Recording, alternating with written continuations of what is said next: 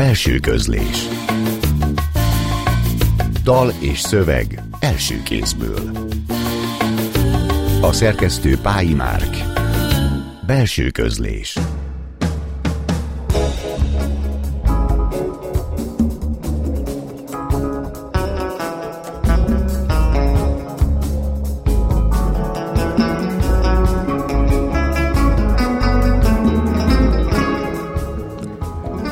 szerb kortárs irodalom egyik legizgalmasabb figurája verseivel, sokszor ehhez kapcsolódó performanszaival.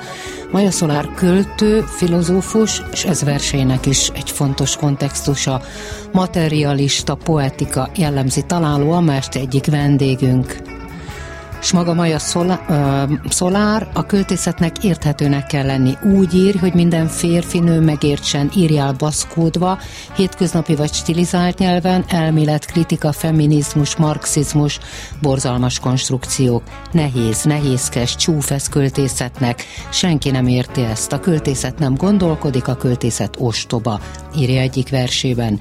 Szóval Maja Szolár verseiről, kötetéről beszélgetünk fordítójával, Rovec Krisztinával, és Losonc már filozófussal, elhangzik majd néhány verse is, az óra első fele a progresszivitásé, majd kollégám Szegő Ján is emlékezik a közelmúltban elhunyt Moldova Györgyre. Ja, ma november 7-e van, én Marton Éva vagyok, tartsanak velünk!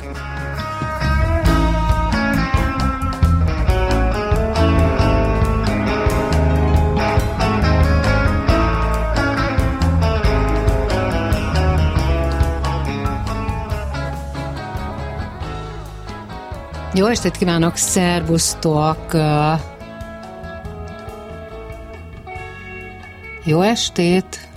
Jó estét, jó estét! Orovec Kriszta, Krisztina műfordítóval, illetve Losonc Márkkal beszélgetek, és akkor rögtön idézném azt a kötetét, amelyet Krisztina fordított, illetve Márk írt hozzá egy nagyon részletes, hosszú ö, tanulmányt, Ugye ez a jellemző, hogy nem természetes című, így végig csupa kicsi betűvel című kötete, és annak az utolsó versét, a Panagiriszkusznő záróversét idéznem, amely úgy kezdődik, hogy ezt a verset nekik szentelem, és itt jön egy hosszú-hosszú felsorolás, hogy ki mindenkinek, Iliana Jovanovics színésznőtől Ladik Katalinig bezárólag, és iszonyú izgalmas, hogy ez a posztjugoszlávia utótörténetében Szerbia, Újvidék és maga Maja Szolár költő hova illeszthető? Tehát, hogy hol helyezhető elő ebben a magáltal is felajánlott hosszú névsorban? Itt szólnék rögtön arról, hogy magyar vonatkozása is, sőt vajdasági uh-huh, magyar vonatkozása is vannak Maja Szolár költészetének. Hát kapcsolódik például Ladik Katalinhoz, mint ahogy említette is, de Judita Sávó költészetéhez is. Tehát Ladik Katalinhoz hasonlóan Maja Szolár is költősz, költészeti performanszokat vitt véghez, és visz hangkölteményeket ad elő, vizuális verseket, tehát ilyen szempontból őt be lehet csatolni ebbe a hagyományba, illetve Judita Sávóhoz hasonlóan feminista témákkal foglalkozik, tehát a magyar olvasó talán ilyen irányból is meg tudja őt ragadni. Hát abszolút, mert nagyon erős a kapocs, nem véletlen, hogy Ladik Katalin többek között szerepel ugye ebben a hosszú névsorban, és hát egyfajta tisztelet, vagy egyfajta kapcsolódási pont is, amit Maja Szolár ebben a versében tesz. Azért kérdezem Márkot is, hogy hova lehet bekapcsolni ezt a nagyon különleges költészetet, ami tényleg nagyon sokszor avval a performanszal együtt működik, és aminek nagyon erős, és nem véletlen, hogy egy filozófust hívtunk másik vendégként, hiszen maga Maja Szolár is filozófia szakon végzett, tanított is a tanszéken, szóval, hogy, hogy ha a filozófia szemszögéből nézzük, akkor ez hova kapcsolható? Hadd kapcsolódja még kicsit az előző kérdéshez is, ugyanis Maja Szolárnak az élete is, hogy úgy mondjam, orvérzési kötődik a jugoszláv, posztjugoszláv térséghez, mert hogy ő gyerekkorát részben a háború sújtotta Szarajevóban élte meg. Ahogy egy vers erre reflektál is. erre az igen, élményre. Igen, részben kaszárnyákban lakott akkor is, és később is, és az például felégették az otthonukat, és ez egy nagyon fontos dimenziója az életének. És fontos dimenziója még az életének a horvát-szerb identitás kettősége, és talán érdekes lehet, hogy a legutóbbi kötetében, amelynek pár hónapja volt a bemutatója, el is játszik a horvát-szerb nyelv különbségével, ami a, a, a költészetnek az általános kontextusát illeti, mindenképpen ki kell emelni, hogy szervesen illeszkedik az újvidéki neoavantgárd, neoavantgárd történetébe.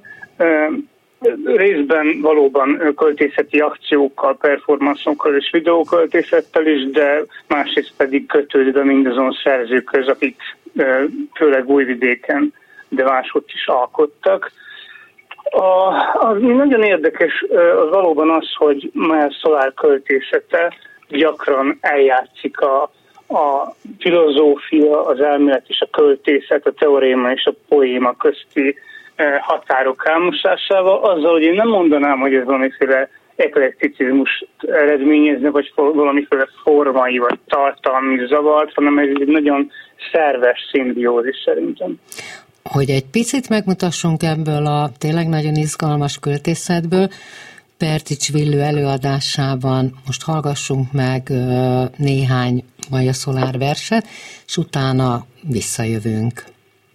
Maja Szolár. Fogyasztás. Felkeltem a picsába, felkeltem. Bárcsak az egész életem hobbi lenne.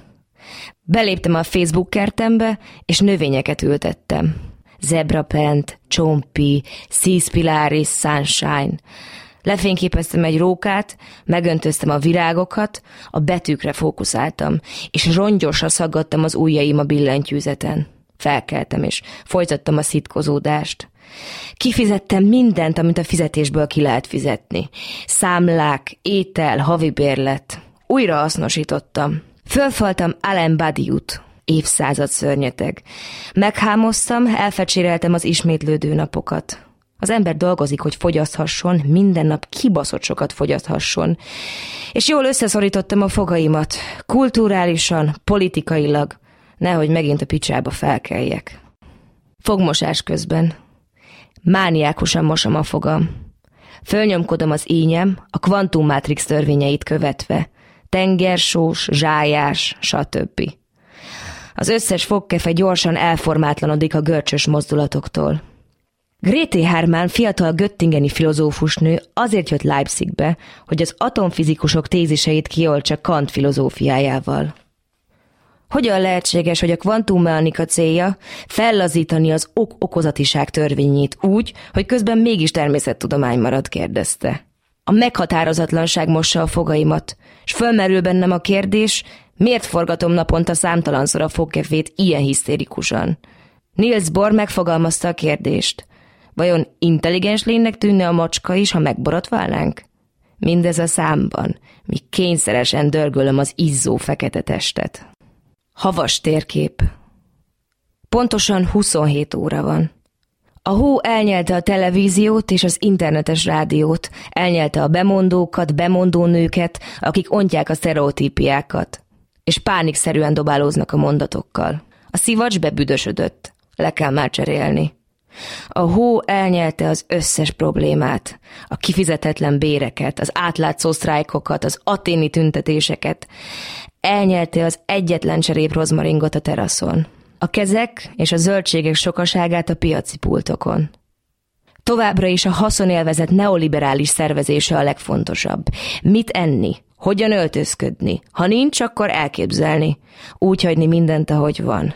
Ezért üdvözöllek, ó pokróc, paplan, gyapjú ágytakaró, tea, Afrika, strand, termozokni, forróleves kuszkusszal, vastag cicanadrág, kövér macska, csípős fűszer, vastag könyv, vastag betű, sárga és narancszín, meleg, meleg, meleg, legmelegebb képernyő. Üdvözöllek! Pontosan mínusz 27 fokon, kora reggel óta, ideológiát gyakorolva. Piac. Elmész a piacra, és kérsz fél kilót. Ő már méri is neked a húsz dekával többet, és kérdezi, hogy maradhat-e. Akkor, amikor már az egészet elcsomagolta. A mérleget mindig a gyümölcsalom mögé rejti, hogy ne lásd a számokat. És még egy almát nyom a kezedbe, és azt mondja, ez a tiéd szépségem. És úgy tűnik, még jól is jártál, de amikor hazaérsz, rádöbbensz, hogy a négyszeresét fizetted. És akkor te vagy a bűnös, mert mindig elfogadod az almát a kígyótól. Posztmodern történet. Gyönyörű a mi életünk. Szeretjük egymást. Nagyon. Hét van, és non-stop anyagunk kollog mind. Néha nincs mit enniük. Cukrot és lisztet kérünk kölcsön a szomszédtól, de nagyon szeretjük egymást. Ő néha félrelép. Először csak megérzem úgy, intuitíve. Aztán meg elolvasom az összes e-mailjét, meg fölmegyek a honlapra, és lekérem az összes számot, amit hívott, és amelyekről őt hívták. És akkor rájövök, hogy még mindig baszik Zsejkával, Krisztinával, Oliverával, Anával, és megmondom neki, hogy ne csinálja ezt többé. És tényleg nagyon szeretjük egymást, és gyönyörű az életünk. A gyerekek kötnek össze bennünket. Nagyon. Mármint úgy nagyon-nagyon.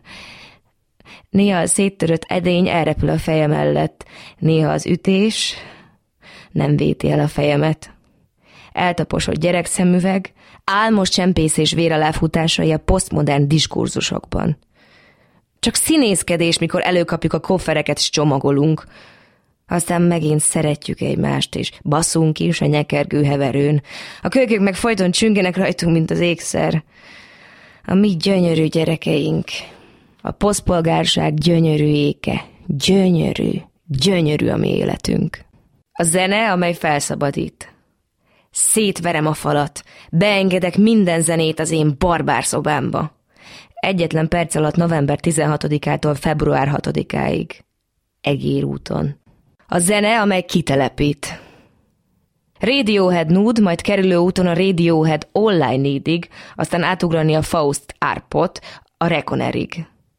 Majd egér úton a Life Without Buildings Newtonhoz, a Nine Inch Nails in the Twilighthoz utána, és soha meg nem hallgatni egy teljes lemezt végig. Valaki neje. Simone de Beauvoir, Jean-Paul Sartre neje, a varangyos béka a királyfi neje, menye. A kígyó, a favágó neje, a jó favágóé, akinek minden megbocsájtatik, amint megbánja bűneit. Tess Gallagher, Raymond Carver neje, Jamaila Bupassa az algériai szabadság neje, az Effelen medúzája. Szüzességétől a francia katonák sörös üveggel fosztották meg.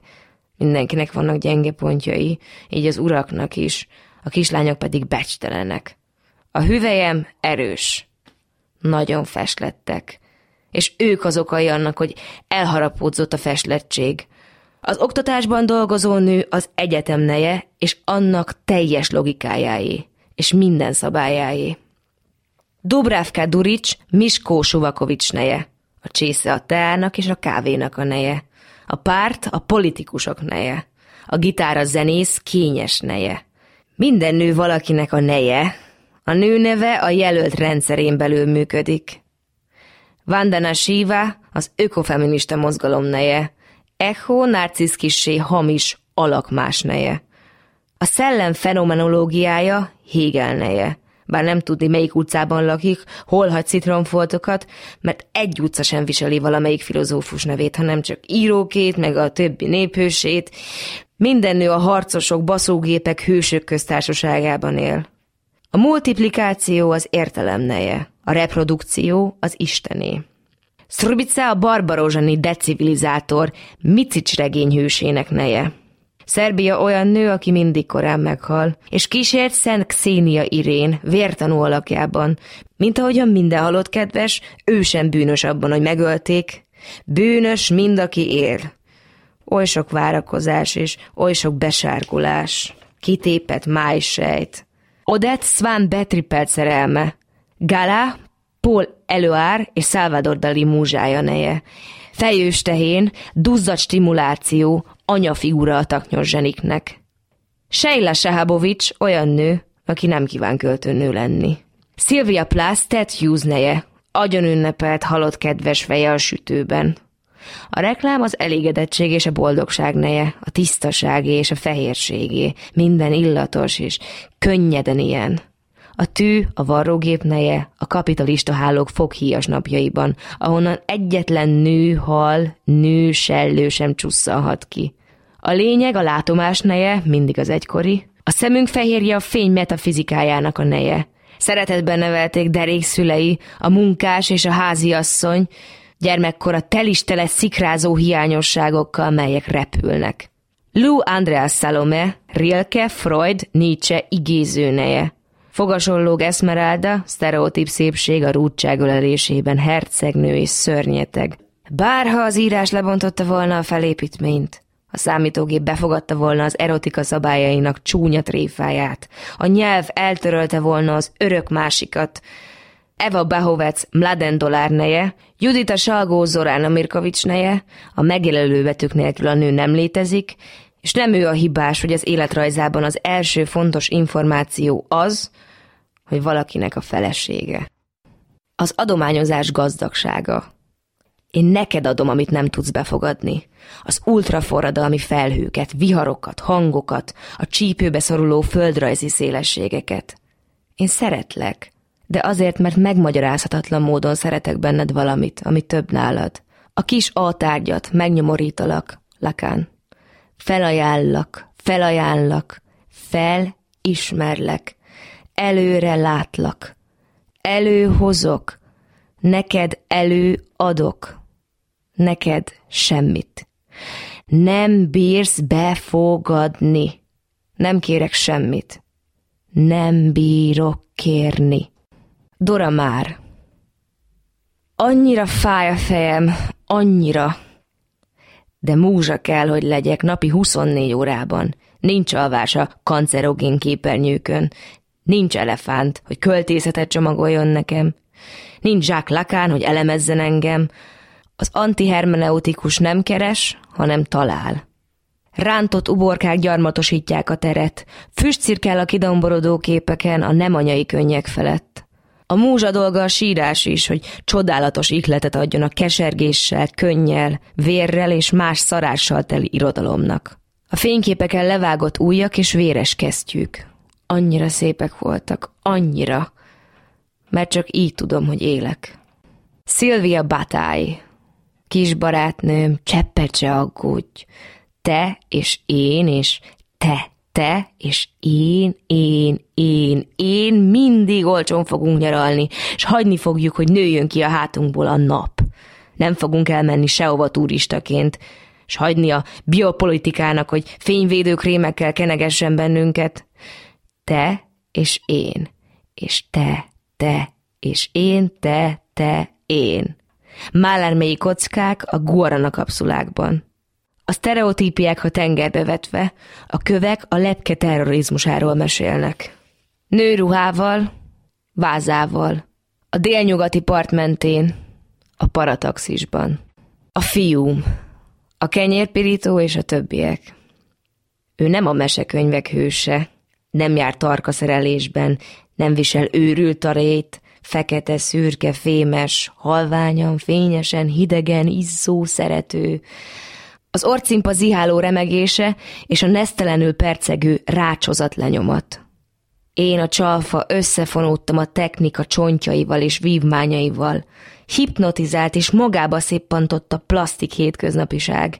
Kifacsart a sokféle szükséglet, gyorskaja, gépelés, internet, SMS írás, nyomtatás, hirtelen ébredés. Életem himtagmentes, derekamon hordom a rácsokat. Én a modern nő fejvesztve, holdkórosan, nyughatatlanul, szomjasan tévegek otthonomban. Belefulladtam a szenzorok taknyába. Find, replace, kalkulatívan, technokratikusan. Én csókra formálom túlméretezett babajkaim. A kenyérpirító, a számítógép, a mobiltelefon, a nyomtató felé. Hivogatnak, felgerjesztenek, megskalpolnak a gonosz fémek, a csippek, a light show előjátékok, a tükörsima ikonok, a fáradhatatlan szeretők, a gépek. Tökéletesen megcsócsálva és lemásolva, az idő linkjeiben kipúderezve, vékony szeletekre felkenve, informálva, új érzékekkel feltöltve, kényeztetve, virtuális betűkkel beoltva, ismételve, ismételve. A gyors baszógépek hatalma alatt állok. A hercegre és komoly kapcsolatokra nincs időm. Maja Szalár verseit Pertics Villő színművész előadásában hallhatták, és telefonon itt van velünk Oravec Krisztina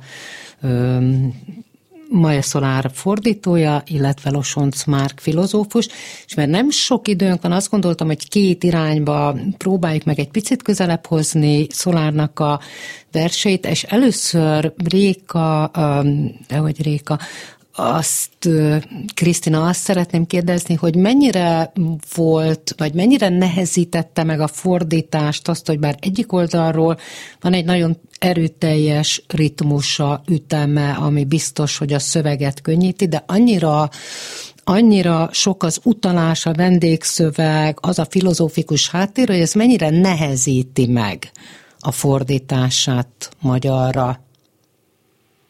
Igen, hát valóban nehéz volt, tehát tele van idézetekkel, filozófiai tanulmányokból, de ezen kívül szójátékokkal is, homályos metaforákkal ez a költészet, de szerencsére személyes ismerettségem volt Maja Szolárral, és rendszeresen egyeztettem vele, tehát kérdeztem szégyentelenül és sokszor, és ő mindig segített. Tehát az a jó, hogy egyébként ő maga is fordít angolról, franciáról, tehát tudja, hogy milyenek a fordítói kihívások, és állt a rendelkezésemre. Ami a kihívás írást illeti egyébként a ritmus, a rímek, az nem is volt annyira nehéz, mert korábban is fordítottam költészetet, ezzel boldogultam. Sőt, tehát inkább az, az inkább volt különösen érdekes számomra, hogy a, a szerző, tehát a Maya Szolár ragaszkodott ahhoz, hogy a nemeket, a nemek grammatikai megkülönböztetését tartsuk meg a magyarban is. Hát ami most a magyarban nincsen.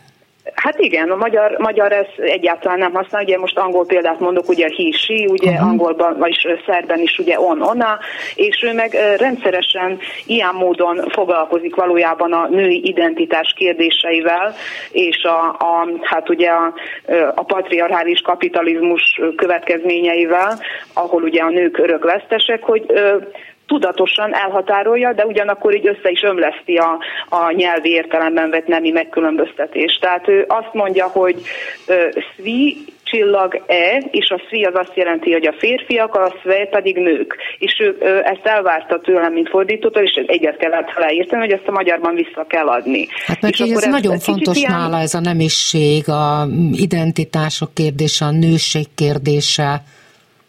Igen, igen, tehát ő valójában igen az egyik legfontosabb eleme a költészetének. Tehát kiemeli az alany nőiességét is, ugyanakkor a férfiságát, férfi mi voltát is, és Hát ugye e, ennélkül nem is lenne a költészete az ami, tehát ő egy, egy ilyen a nyelvi szexizmust kezeli ilyen ironikusan valami módon, úgy így is mondhatjuk. Tehát és akkor a magyarban ez sokszor sután hangzik, viszont meg kellett oldani. Tehát itt az idézett versben is, amit most hallottunk az imént, volt egy olyan, hogy, hogy speakeri, speakerke, tehát a bemondók bemondó nők, és akkor ezt ugye ott kell mindkét kifejezést hagyni, és akkor ezen gondolkodtam sokáig, hogy ez mennyire akasztja meg a befogadást, vagy az olvasást, mennyire lesz ez egy kicsit furcsa a magyarban, de hát nem, nem az. Tehát az az érdekesség egyébként, hogy ő, ő még a közbeszédben is interjúkban, amikor interjúkat ad rádiónak, tévének, akkor is így beszél. Tehát mindig ki, kiemeli azt, hogy, hogy a barátaim és a barátnőim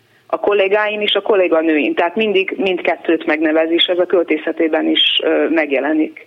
Hát ez pont attól jó, hogy annyira önazonos, ahogy ő létezik, gondolkodik, hát az jön vissza, és akkor fordulok Márkhoz, hogy hát az nagyon fontos az ő köteténél, hogy ott van az a tanulmány, ami némiképpen szerintem a magyar olvasónak egy pici segítséget is ad az értelmezésben, mert ez a avantgárd költészet, vagy posztavantgárd költészet, amit ő csinál, az nagyon nehéz terep is avval, hogy, hogy hát részben ez az egész női identitás, részben, hogy a baloldaliság, a marxizmus, ami mind-mind-mind bekerül, hogy a filozófia az azt, tehát hogy, hogy mik azok, amelyek őt igazából izgatják a női léten kívül, vagy hogy ezek hogy tudnak egymáshoz simulni, legyenek ezek a gazdasági viszonyok, az elavult gazdasági rendszerek,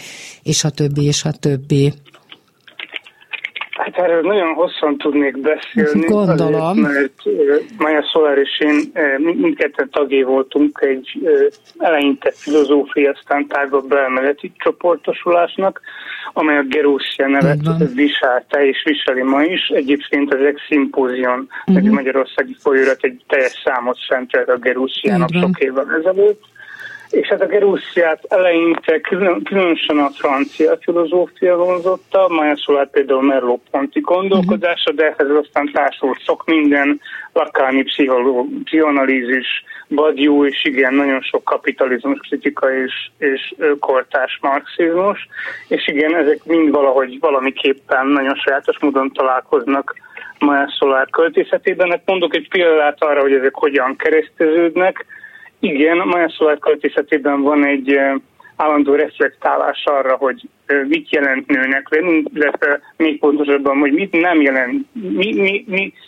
milyen nem nőnek lenni, és és ugye ki is mondja egy versében, hogy én nem vagyok nő, ez tulajdonképpen megtestesíti a kliséknek, előítéleteknek, sztereotípiáknak való ellenállást, és ez kereszteződik a gazdaság kérdésével úgy, hogy például a kapitalizmuson belül ugye van egy állandó feszültség azt illetően, hogy a nőnek a privát térben kell lennie, vagy nyomás nehezedik rá, hogy menjen ki a privát térből, és értékesítse mondjuk a munkaerejét a privát terén kívül, és ezzel a nő állandó feszültségbe kerül, és mondjuk ez egy példa arra, hogy már Szolár költészetében hogyan reflektálódik a nő és a gazdaság egyszerre. A materialista poétika, amit használt, és az hogyan értelmezhető az ő versein keresztül? Én az utószavamban próbáltam azt sugalni, hogy Maja Szolár költészete olyan, hogy állandóan reflektál a költészet lehetőség feltételeire, termelési feltételeire, vagyis arra, hogy hogyan lehetséges, hogy valaki egyáltalán eljuthasson oda, hogy valóban egyrészt költeményt hozzon létre, és egy folyamatosan egy olyan tevékenységet tűzön, ami költészetnek akár nevezhető, mint kontinús tevékenység. És hát ezzel kapcsolatban fölmerül az, hogy egyfajta luxus, vagy legalábbis többlet szabadság a kapitalizmus rendszerén belül az, hogy egy olyan aktusra sor kerülhet, mint a a költészet, amely egyfajta munkátlanságot, vagy pontosabban tétlenséget feltételez. És közben azt is kérdezem, hát főleg Krisztinától, aki fordította, hogy miközben azokat a szövegeket, azokat a verseket, amit hallottunk, hát azok sok esetben nagyon kemények, na, nagyon mm, de hogy közben tele van líraisággal, látsággal is, ha én ezt jól gondolom. Tehát, hogy, hogy megvan a szépsége, miközben ezek a kemény szövegek bármiről ír, ott vannak, ezek a nagyon erős, reflektív szövegek. Igen, teljesen pátoszmentesek ezek a szövegek, de ugyanakkor mégis ilyen, hát ilyen ostorcsapásszerűek, tehát ez a társadalomkritika a, nagyon erőteljesen viszi a, a, a verseket. De érdekes egyébként e, ehhez mérten a recepció az nagyon jó, tehát uh-huh. ez egy ilyen érdekesség, amiről én is nemrég értesültem, hogy a vajdasági szavaló versenyeken egyre többen választják Maja Szolár verseit, tehát itt gondolok felsős általános iskolásokra vagy középiskolásokra, tehát még hozzájuk is eljut, a, eljut ez az üzenet. Aha. És ő, ő maga is egyébként gyakran hivatkozik a magyarra fordított kötetre, mint, mint egy létező megoldásra, tehát átjön, át, átjön az üzenet az olvasók felé. Egyébként valahol én így, miközben a verseket fordítottam, nem véletlen egyébként, hogy Maja Szolár verseit fordítottam kötetbe, és nem csak előtte folyóiratokban, mert megjelent ugye a hídban, tiszta igen, tájban, igen, az eximpoziumban.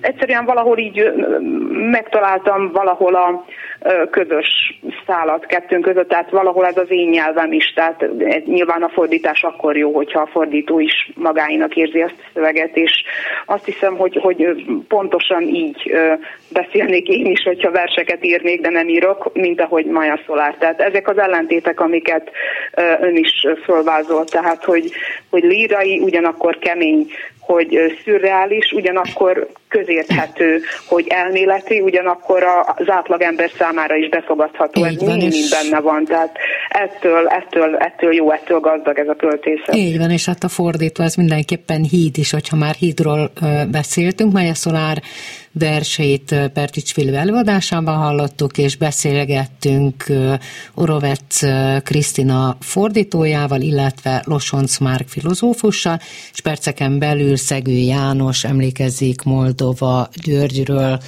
és át is adom neki addig itt a stúdiót. Belső közlés Dal és szöveg első kézből A szerkesztő Pályi Márk. Belső közlés jó estét kívánok! A mikrofonnál mostantól Szegő Jánost hallják, és vendégemmel Vári Györgyer, Moldova Györgyről fogunk beszélgetni az elkövetkező közel 20 percben. Az addigi adásban ugye november 7-e progresszív értelmezési keretéről volt szó. Mi most, hogyha szavakat kellene keresnünk, akkor talán a elégikus, retrográd, nosztalgikus, valamilyen másfajta november 7-e térre fogunk megérkezni. Ebbe pedig Vári György lesz a segítségemre. És első kérdésnek, és köszönjük Gyuri, hogy elfogadtad a meghívásunkat. Onnan indítanék, módszertanilag is érdekel, hogy mennyire tudunk, tudjuk kizárni szerinted azokat az élet, önéletrajzi értelmezési kereteket, amiket Moldova György magáról állított folyamatosan, újra meg újra. Tehát mennyire lehet beszélni arról az életútról, ezektől a keretektől, sémáktól, narratív mintáktól függetlenül. Itt gondolok magának a származásnak a kérdésére, az osztályszerep kérdésére, meg elég sok mindenre, ha tetszik. Nagyon fontos volt azt hiszem neki az, hogy igen, hogy elmesélje hogy saját maga szerint kicsoda maga, és ez egy nagyon erős azonosulási felület is volt. Döbbenetesen sok ember számára, és az, hogy ez az ember azt, amiről nagyon sokan gondolták, hogy az az igazság, úgymond megmondja a riport köteteiben, amelyek bizonyos értelemben nagyon jól megírt riportkötetek, lendületesek, szuggesztívek, van egy nagyon sajátos, nem különösebben szofisztikált, de nagyon jól működő, erős nyelvük, hogy akkor úgy érezték nagyon sokan, hogy a Moldova jól megmondja, és ezt a fajta igazság osztó inkább, mint kereső attitűdöt, ezt ugye beleágyazta az élet történetébe az őt ért sérelmeknek a keretei közé, és így tovább.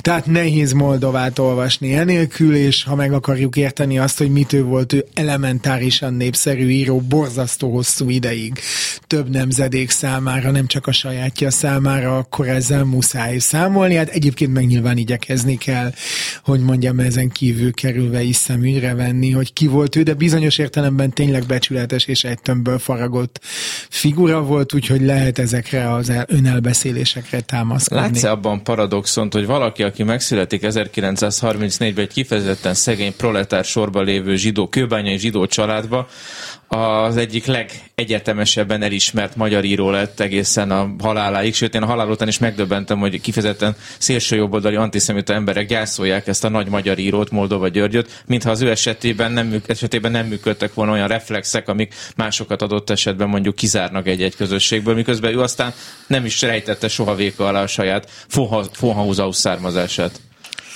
Szerintem a, az, amit ő megfogalmazott, mondom, a regényeiben, az valóban azért volt népszerű, mert ez az ember értette a magyar népet, amelyik természetesen nem homogén, rengetegféle véleményközösségnek a hálózata, és így tovább alakulnak a véleményközösségek vélelmei.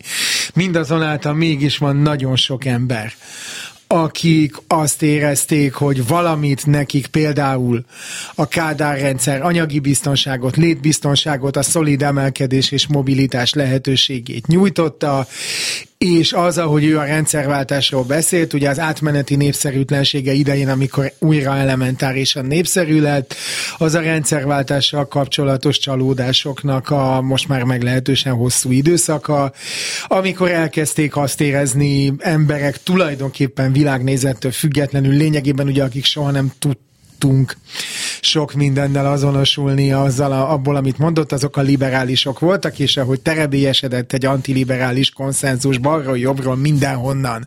A Magyarországon is. a végén, igen, a végén az lett a helyzet, hogy Moldova újra nagyon népszerű volt, egyszerűen azért, mert a véleményét, amit én nagyon átérzek, történetesen nem értek vele egyet, de ez egészen mindegy, nagyon konzekvensen és becsületesen képviselte, és ezt a, hogy mondjam, a hűséget, ezt ezt még azok is díjazták, akik nagyon távol állnak az ő álláspontjától. Meg azt az önazonosságot is, ami az egész figurának a sajátja volt, hogy valóban olyan volt, ami ennek mutatta magát. Azzal, hogy te rögtön a riportjait mondtad, azzal arra a következő kérdésemre is válaszolsz, hogy mi az ő legsajátabb műfaja, illetve lehetette volna neki egészen másfajta az írói pályája. Azt gondolom, hogy ha a pályakezdést nézzük, akkor egészen más köröket is futhatott volna és az legalább ennyire érdekes lett volna. Ja, az a helyzet, hogy ő egész, tényleg egészen nagyszerű novellistaként indította a pályáját, az egy nagyon nagy kérdés, hogyha megmarad novellistának, amit nagyon kevesen csinálnak amúgy máig is a magyar irodalom történetében, egyszerűen vagy az írói becsvágy, vagy az eladhatóság, még akkor is nagyon mások voltak a a kvázi piaci vagy imitált piaci viszonyok akkor, amikor ő a pályáját kezdte meg. Valahogy ugye a regényről azt szokás gondolni, hogy ez egy súlyosabb műfaj, Szóval, hogy nem tud, igazán jó regényt azt hiszem nem írt, de lehet, hogy nem vagyok igazságos. Igazán ragyogó novellát, az sokat írt, páratlanul jó szatírát sokat írt. Egyszer-egyszer, amikor tényleg érdekelte a téma, amikor nem megmondani, hanem megérteni akarta, akkor egészen nagyszerű riportköteteket is írt. Én azt gondolom, hogy a novella és a, a szatirikus novella voltak az ő igazi műfajai. És az ő riportkönyve, amelyeket én is nagyon szeretek, akit a mozdony füstje megcsapott az egyik legfontosabb könyv talán az életemben, de más nagyszerű riportkönyvét is mondhatnám. Szerinted mennyire felelnek meg a riportnak, akár a szociografikus hagyományához, akár a dokumentumpróza hagyományához, ami a 20. századi magyar irodalomnak nagy műfaja, vagy mennyiben vannak ebbe azért olyan láthatatlan rejtett fikciós régiók, a láthatatlan régió, hogy parafrazáljak egy Moldova címet, hogy, hogy ott, ott vannak valahogyan, és emiatt elhisszük, hogy a valóságot olvassuk, de egyáltalán nem biztos, hogy az tényleg mondjuk a valóság. Tehát mennyire szép irodalmiak ezek a riportok. Az a helyzet, hogy a valóságfeltárás lehetőségei igen korlátozottak voltak akkor, amikor ő a nagy riportkönyvei egy részét írta és hát az világos volt, hogy ehhez részben, hogy mondjam, ellenlábasai is voltak ezeknek a riportkönyveknek, részben meg támogatói is voltak, és hát ezek között a hatalmi viszonyok között kellett neki mozognia, és ezeket lehetett nagyon picit tágítania, de azért ezt mind tudjuk, hogy valamiféle hatalom védte bensőség közegéből tágítania. Világos, hogy hogy mondjam, politikai hatalmi megfontolások miatt sem lehetnek ezek igazi, szabályos, valóban valóságfeltáró riportkönyvek, meg hát azért nagyon sokszor nem érdekli. Tehát ugye van a híres Radnóti kritika, ami nyomán összecsaptak az indulatok, amikor szegény elment, amelyik azt mondja, hogy nagyon feltűnő, hogy mondjuk a nyilván a leg kevésbé vonzó riportkötetének a bűn az életnek a, a rendőr szereplői, akiket szimpatikussá akar tenni, azok pontosan ugyanazon a vagány nyelven beszélnek, ami a Moldova egyik anyanyelve volt, nagyjából kivétel nélkül mindegyik. Hogy ebben az értelemben a, a Moldovának volt karakterrajzoló képessége, de azért azok nagyon, hogy mondjam, szintén egy tömbből faragott karakterek voltak, mint ő maga amilyeneket alkotott, igen. és tehát, hogy mondjam, a, a már csak ezért sem látom nagyon jó regényt írni, mert rendkívül bonyolult, szofisztikált, összetett jellemek, közül túl sok nekem hirtelen nem jut eszembe a pályáján. Ez adottság, ez nem baj, hanem történetesen így van. A és ugye elsősorban a magányos hős. Bocsáss meg, hogy szabadba vegtem, az nem egy nagyon összetett a Szent Imre induló gyerek hőse, szorongásai, igen, azok, hogy mondjam, némiképpen a lélektanilag árnyalják az ő karakterét, kicsit atipikus a pályáján, de hát azért még mind, de mindent kinönti el azt, hogy ki mennyire árnyalt. Szóval igen, persze bizonyára vannak részleges kivételek, akkor mondjuk azt, hogy nem ez volt a legelső írói képessége Moldovának. Meg anélkül, hogy itt pszichonalitikai labort nyitnánk, azért talán az ő áldozati státusza és a vonzódása vagy a kötődése egyfajta masszív hatalomhoz, ami adott esetben meg tudja akár őt is védeni, meg másokat is, ebben látsz-e valami motivumot? És hát nem bíz, ki, ki tudja, nyilván adódik a, ez a vulgár lélektani összefüggés, amiről beszélgetünk, mindenkinek eszébe jut, de nagyon fura, mert ő igazából az államban soha nem bízik.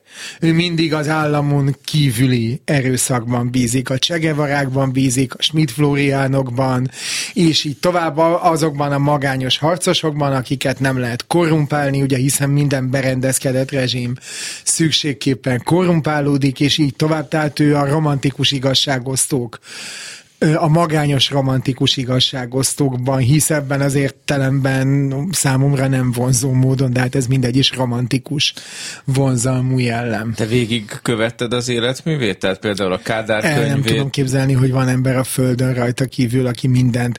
De ez se igaz, ki tudja, neki tényleg volt rajongó tábora, és nem is uh-huh. kicsi. Nem, én történetesen nem olvastam minden betűt, amit ő leírt, iszonyatos tempóban elképesztő munkabírással dolgozott. Nem nem, de amikor azt mondtam, hogy nem, akkor mondjuk Tandori Dezsőről majdnem biztos vagyok benne, aki egy nagyon más típusú óriás volt, hogy a teljes életművét senki nem olvasta végig, mert azt gondolom, hogy erre egyszerűen nem elég egy emberi élet, és a Moldova is rengeteget írt, de ugye neki olyan széles és elkötelezett rajongótábora volt, hogy egyáltalán nem tartom kizártnak, uh-huh. hogy viszonylag nagy tömegek olvasták minden betűjét, én nem. Mert most a Kádár könyvre lennék kíváncsi, ami az élete utolsó húsz évének talán az egyik legparadigmatikusabb könyve volt, amely egyszerre apológia, azt gondolom korrajz, és hát ha fikciós keretek közé ágyazok, akkor pedig nagyon izgalmas életrajza is, főleg ahhoz képest, hogy 1956-ban mit csinált Moldova, 1989-90-ig miképpen volt jelen az akkori korban, és hogy utána hogyan vált rekádárizálóvá, ha most ilyen szót használhatok. Te ezt mennyire látod evidensnek, vagy mennyire látsz ebbe a esetben varga betűket ebbe a Kádár képébe? Ez egy, tehát igen, hogy ő, ő maga is sokat beszélt erről, hogy hogyan alakult a, a Kádárral kapcsolatos képe szerintem legalább ennyire izgalmas, hogy hogyan alakult a magyar közvélemény képe Kádár Jánosról, aki ugye úgymond elár, nem úgymond elárulja.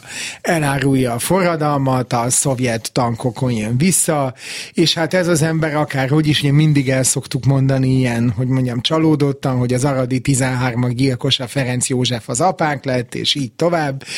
É, ugye a, kialakult egyfajta ilyen kultusz még Horti Miklós körül is, aki szintén román fegyverek révén érkezett, és a szovjet fegyverek révén érkező Kádárról is.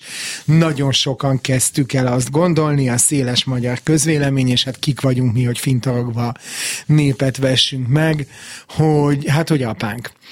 És hogy mondom, ahogy ahogy összetört a, ha az a nagyon törékeny konszenzus, ami talán valamiféle konszenzus övezte a, a rendszerváltás szükségességét, úgy azt gondolom, hogy, hogy, tehát, hogy nem, nem vettük talán észre, mert nem figyeltünk oda eléggé a saját honfitársainkra, ami szégyenletes, hogy hogy bizonyos értelemben mainstream lett az, ahogy a kései Moldova György szemlélte Kádár Jánost.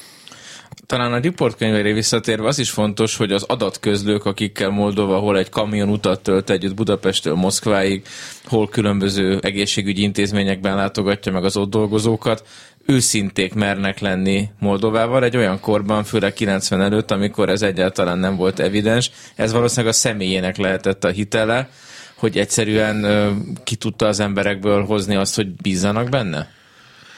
Valószínűleg volt egy ilyen képessége riporterként, kétségtelenül voltak nagyon fontos riporteri képessége, és azt a benyomást keltette a, azokban az emberekben, akiket nem szívesen neveznék egyszerű embereknek, mert mind azok vagyunk. Tehát, hogy nagyon-nagyon sok emberben tudta azt a benyomást kelteni, hogy sokakkal másokkal szemben ténylegesen érdekli, hogy kik ők, mi van velük, mit gondolnak a világról, hogy látják, oda tudott fordulni valóban emberekhez, és sokan is érezték úgy, hogy valóban az ő hangjukon beszél. Amikor beszél, hogy mondjam, azt mondja, amivel megbízták, hogy mondja a könyveiben, és ez akkor is rendkívüli nagy dolog, hogyha én nem, hogy mondjam, egyöntetűen vagyok jó véleménye mindenről, amit ezekben a könyvekben mond.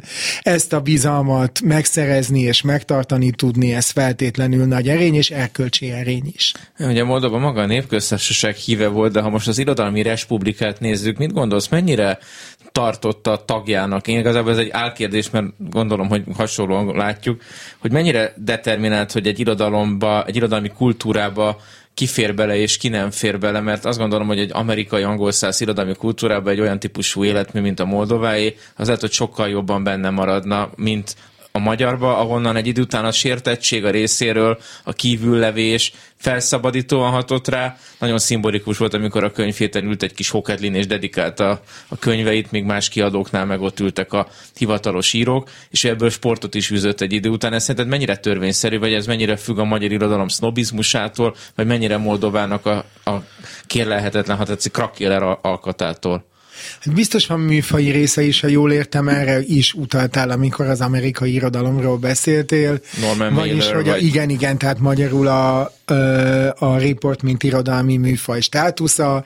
Nyilván van valamiféle bizalm, ugye van másfelől az, amit prózafordulatnak szoktunk nevezni, tehát, hogy Moldova nem különösebben foglalkozott és ihletődött mindazzal, ami 40 nem. év alatt a magyar próza bizonyos fertájain, és nem általában a magyar prózában történt, tehát nyilván ez is a kétségtelen, hogy egy idő után nem jellemezte egyszerűen azért, mert olyan írtózatos tempóban dolgozott különösebb műgond a, a szövegeit soha nem volt, tehát bizonyos értelemben nagy stilista volt, de hát ő ugyanazon az egy, hogy mondjam, e, a, ugyanabban az egy e, lágében tudott igazán nagyszerűen beszélni, vagyis, hogy tehát nem volt ebben a tekintetben sokoldalú. És így tovább, meg persze van nyilván az is, hogy elkezdett rá gyanúsan nézni az irodalmi közvélemény mindazért, amit mondott, ahogyan mondta, és így tovább. Való, ő maga is hogy mondjam, bizalmatlanná vált, szóval, hogy nagyon sokféle összetevője van annak, hogy ez a dolog így alakult, meg hát el is kanyarodott a pályája, idétlenül hangzik a tiszta szép irodalmiságtól, ugye az is van, hogy a humor és mind, a nyers humor, amilyen neki volt, az mindig gyanús egy kicsit, tehát igen, van ebben bizonyára a magyar irodalomnak némi sznobizmusa is, ez így együtt, ez a nagyon sok minden feltehető. Igen, mert ő azért nagyon pasztörizátlan humorral is tudott rendelkezni. Nagyon kevés időnk van már, de ezt a Moldova rasszizmusa vagy nem rasszizmusa kérdést egy kicsit nyissuk már meg, mert talán Európában egyébként nem az egyedül olyan radikál, magát radikális baloldalinak valló értelmiségi volt, akit egy idő után különböző rasszizmusvádakkal illettek Ezeket te mennyire látod szerencsés megfogalmazásnak, vagy mennyire látod félreértésnek, hisz egy nagyon ö, szolidáris, nagyon érzékeny embernek a hibái talán, amiket tényleg leírt, és megint csak a Radnóti Sándor kritikát és egyéb szöveghelyeket tudnánk citálni, de méltatlanul elhúzná én azt gondolom az egész életmű megítélését, hogyha ráhúzzuk ezt a vizes nem, lepedőt. Semmiképpen nem lehet ezzel lezárni a Moldova kérdést. Ezek valójában a, a, mi, elő, a mi széles körben osztott előítélet ötleteink, amelyek megjelennek az ő nyers, és ebben az esetben nem túl szolidáris humorának a, hogy mondjam, abba belepácolva. Kétségtelen, hogy azért nem ez a, mint mondtam, nem ez a legvonzóbb könyve, a bűn az élet. Nyilván az erőszakszervezetek dicsőítése, pláne a kádáristák ki, az nem olyasmi, ami mondjuk engem lelkesítene. És hát igen, azok kétségtelenül csúnya, előítéletes és előítéleteket, hogy mondjam, felkorbácsoló mondatok. Sajnos nagyon sokunk nagyon széles körben osztott elő előítéletei, és ahelyett, hogy őt nem, ez esetben nem minden ok nélkül sínfölnénk, talán jobban járnánk, ha a saját előítéletességünket próbálnánk meg megvizsgálni.